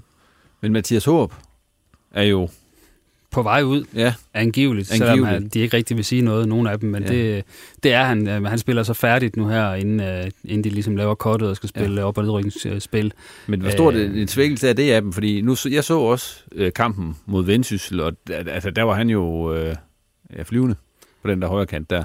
Det, det er ikke optimalt, kan vi ikke bare Nej. sige det sådan, men, men der er heller ingen tvivl om, at han har, de har snakket med ham nu igennem flere sæsoner nærmest om, at han skulle, skulle have en mulighed for at komme videre i sin karriere og så videre. Og, og jeg tror, man var nået dertil, hvor man kunne ikke rigtig trække den længere, hvis man samtidig skulle skulle ligesom kunne øh, få det optimale ud af Mathias Aarhus. Hvis man ligesom også afviste den her mulighed nu for tredje vindue i træk, så tror jeg, at han øh, måske ikke vil være en spiller, der vil præstere sit bedste. Så, så jeg tror, det var... Øh, man har været god til at holde på ham indtil nu, og nu tror jeg ikke rigtig, den gik længere.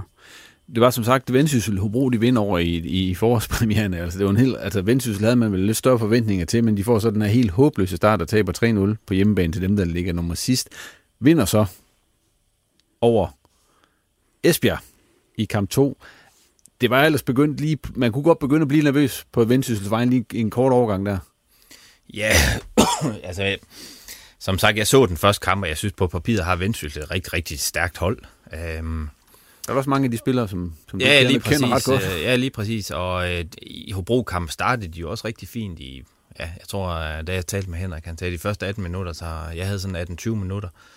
Og så lige så laver Diego Montiel jo en, en, en dribletur sådan lidt rundt i eget felt, ikke? Og, og, og efter Hobro får, får det mål, fik de aldrig rigtig fat i den kamp igen. Øh, og så sad jeg da også og tænkte, nu, øh, fordi de var jo faktisk tæt på at kunne øh, havde de vundet den kamp, så, så tror jeg næsten, de har ligget i top 6, eller i hvert fald meget, meget få point fra nu. Ikke? Øhm, og så stadig også blevet lidt bekymret og tænkt, tager de nu mod Esbjerg, så, ser det, så, så, så er de altså helt med i det, men, men nu fik de heldigvis en, en sejr, og Esbjerg, de, de, de så klokker også lidt rundt i det, så, øh, så der er nogle hold, der, der er med i det nede i bunden også. Ja, Esbjerg er jo dybt involveret også nu efter det her nederlag, ikke? Så, så altså, hvis vi skal være neutral og så sige, at vi bare gerne vil have, at det bliver spændende dernede, så, så, så, bliver, det, samling på det. så bliver det totalt neglebidende forår, må man sige. Yes. Hvis vi lige tager det sidste øh, af de nordiske hold, det er så Jammerbugt FC, som jo, Claus, øh, jo, jeg snakker også om det med, med, med Simon Tiskaj, som jo rent faktisk har set bedre ud, end man sådan lige havde regnet med. Ja, defensivt, vil jeg sige. Ja. Altså, de er ikke blevet kørt over på nogen måde. De er heller ikke sådan øh, du ved, øh, haft 12 åbne chancer imod sig. Det godt nok 3-0 sidste Ja, det gjorde de, men, men øh, de gav nærmest ikke øh, Fredericia en chance i den første time af kampen, vil jeg sige. Der så laver de så nogle store personlige fejl, og så, så koster det alligevel. Men, men jeg er faktisk positivt overrasket over deres organisation. Altså, at de er i stand til at, kan man sige, at lukke forholdsvis af for modstanderen indtil videre. Men, men der kommer ikke rigtig noget den anden vej, må jeg også bare sige. Altså, der er meget, meget langt mellem de offensive snapse, og det var der i særdeleshed i øh, Fredericia og altså, man kan ikke, der hvor de ligger, der kan man altså ikke spille, øh, spille sig øh, fri af nedrykning med, med en, en 0-0 en gang imellem. Det, det, det er simpelthen ikke nok. Jakob, når du ser det der holdkort, som Jammerbugt FC har i øjeblikket, er der nogle spillere, som du overhovedet har noget kendskab til? Nej, jeg synes, det er, øh, jeg synes, det er sådan lidt, lidt, lidt skamligt, hvis jeg må bruge det ord, at se, hvad, hvad, hvad der er sket deroppe. Altså, jeg synes, det, det arbejde, som, som Bo, tror jeg især, var, var hovedmanden bagved, er, er, er blevet ødelagt nu. Og øhm, altså hvis, hvis ikke de rykker ned, så, så, så, så er der sket et eller andet mirakel her i foråret. Så, så er der nogle af de spillere, som de har fået ind, som, som simpelthen er markant bedre end, end det end det vi tror. Altså, jeg, jeg vil godt være ærlig og sige, jeg, jeg har set, kun set højdepunkter for de første tre kampe, og øhm, havde faktisk også regnet med, at de fik nogle større tæsk i de tre kampe her. Øh, de får trods alt et point mod Amager i den første kamp, ikke? Øh, og op i Jøring. Så, så jeg synes, de har været lidt mere konkurrencedygtige, end jeg har regnet med, men, men jeg synes, at det, de har fået gjort uden for banen, tror jeg, har givet dem tæt på 0% chance for at overleve. Er du stadigvæk også jammerbuk dernede, Claus? Ja, det, det, det, selvom jeg er positivt overrasket over, at de har set øh, okay organisatorisk ud, så jeg kan simpelthen ikke se, at de kan score nok mål med det hold der, til at de kan overleve. Det, det, der, der er stadig ude i at spise en eller anden tilfældig hat, hvis det sker. Men det er også meget at skulle altså, kalde Jammerburg et nordisk hold lige nu, så, så, som ja, det de har jo en dansker, Emil Nielsen, øh, og så en ja, reservekeeper, der også er dansk, men altså, de er jo ikke nordjyder. Så. Ja, men ser det, det er jo sådan en anden historie, fordi han er jo spillende assistenttræner, men spiller jo ikke. Uh, han Nej. er også deres topscorer, men han spiller heller ikke, uh, og, og det gør han jo ikke, fordi at uh, han er ikke vigtig sådan i forhold til, uh, at det er jo ikke en spiller, man kan sælge. Nej. Uh, som Claus uh, Så han skal nok til Tisted. Ja, men han er en assistenttræner, men han skal i hvert fald ikke spille, fordi det, det, det er der ingen fremtid i. Men altså, det er deres topscorer, det er deres uh, bedste angriber, så det er jo også bare, det viser, at det der det er et eller andet fodboldmanager-projekt, som, som man har svært ved at tage seriøst. Og de har så også mistet, de havde jo en dansk direktør, som så blev degraderet til salgschef, og han er så rykket til Vendsyssel nu. Søren Als, så man kan sige, der er også ved at være ryddet ud på gangene ja. af det danske islet. Du behøver ikke snakke dansk mere deroppe, det er perfekt. Du lytter til Riposten. Yes, og øh, med det, så nåede vi faktisk frem til sidste punkt på, øh, i mit program, og det er de her tårhylere. Og øh, Jakob, skulle du have lov til at starte? Ja, altså jeg sad lige og tænkte, at jeg forberedte mig i morges, og så tænkte nej, det nåede jeg ikke. Jeg tænkte lige på vej ud af, hvad, hvad har jeg egentlig gå og irritere mig over? Jeg, så, jeg, så, godt, du skrev, være... ja, men så godt, du skrev, du være en positiv, men ja. tårhylder, det, det er sådan, den er altid lidt negativ. Ja. Øhm, så, så jeg tror, jeg tog øh, lidt FIFA og UEFA's holdning til det her øh, frygtelige noget, vi ser i, over i Ukraine og i Rusland, at, at de alligevel skulle bruge nogle dage på at finde ud af, at de her klubber og landshold, de ikke måtte spille, og skulle prøve at padle lidt frem og tilbage, hvor jeg tænkte, det, det er simpelthen for vagt. Så ud af turneringer med dem og tage et ordentligt standpunkt, og heldigvis så blev de tvunget til det, tror jeg, af de forskellige forbund og, og lande, som ikke, øh, som ikke vil være med på, på den idé, som jeg tror, de, de tænkte først. Så, så de får min uh, tårhylder. En tårhylder helt til toppen af grænsekagen, kan man sige. Øh, Claus? Jamen altså, min tårhylder var egentlig den, som du så tvang ud af mig inden tårhylderen, nemlig den med at se, at Gavranovic, topscoren, ikke skal spille, fordi han ikke er vigtig, øh, sådan i et salgsmæssigt sammenhæng øh, for, for Jammerbugt. Det var, øh, det var ret relevant at få ind i Jammerbugt-snakken. Ja, det var den faktisk, ja. men jeg har måske lige sådan en bonusinfo, jeg havde håbet på. Og, øh, så, så i stedet for, så bliver min, øh, det, min, min tårhylder, det bliver jo Victory, fangelejrens helte, det er en positiv tøjhylder. Ja, det må det, det være. Nu bliver vi nødt til at finde ud af, om den film den holder Nu Men prøv lige at se den her plakat, ikke også? Med ja. Ja, for Sylvester Stallone, Michael Caine og så Pelé i midten. Øh, det er ikke en, man kan se gratis. Man skal have 39 kroner op i lommen hos enten Blockbuster eller iTunes for at se den. Men det vil jeg gøre, og så vil jeg komme med en anmeldelse i en af de kommende udgaver. Næste gang du kommer? Ja, det, ja, det er store ord, men altså, jeg skal prøve at presse den ind i programmet. Så skal vi have resultater med os. ja, også ja, det. det er en målrig kamp. Ikke huske det. I hvert fald en målrig kamp. Ja. Men, øh, men øh, det er nostalgi ja. for nogen af os. For nogen af os, ja. ja. Det er, det er rigtigt. Nå, men det glæder vi til, Claus. Selv. Ja, med det der lukker vi ned for denne udgave af Reposten. Tak til gæsterne for, at de kom, og til dig for at lytte med. Kunne du lide Reposten, så tag lige at abonnere på den i din foretrukne podcast-app. Og på sociale medier, der kan du også finde os. Det er både på Twitter og Facebook, og her må du også meget gerne følge os. Reposten er tilbage igen med mere om nordjysk fodbold om et par uger. På genhør.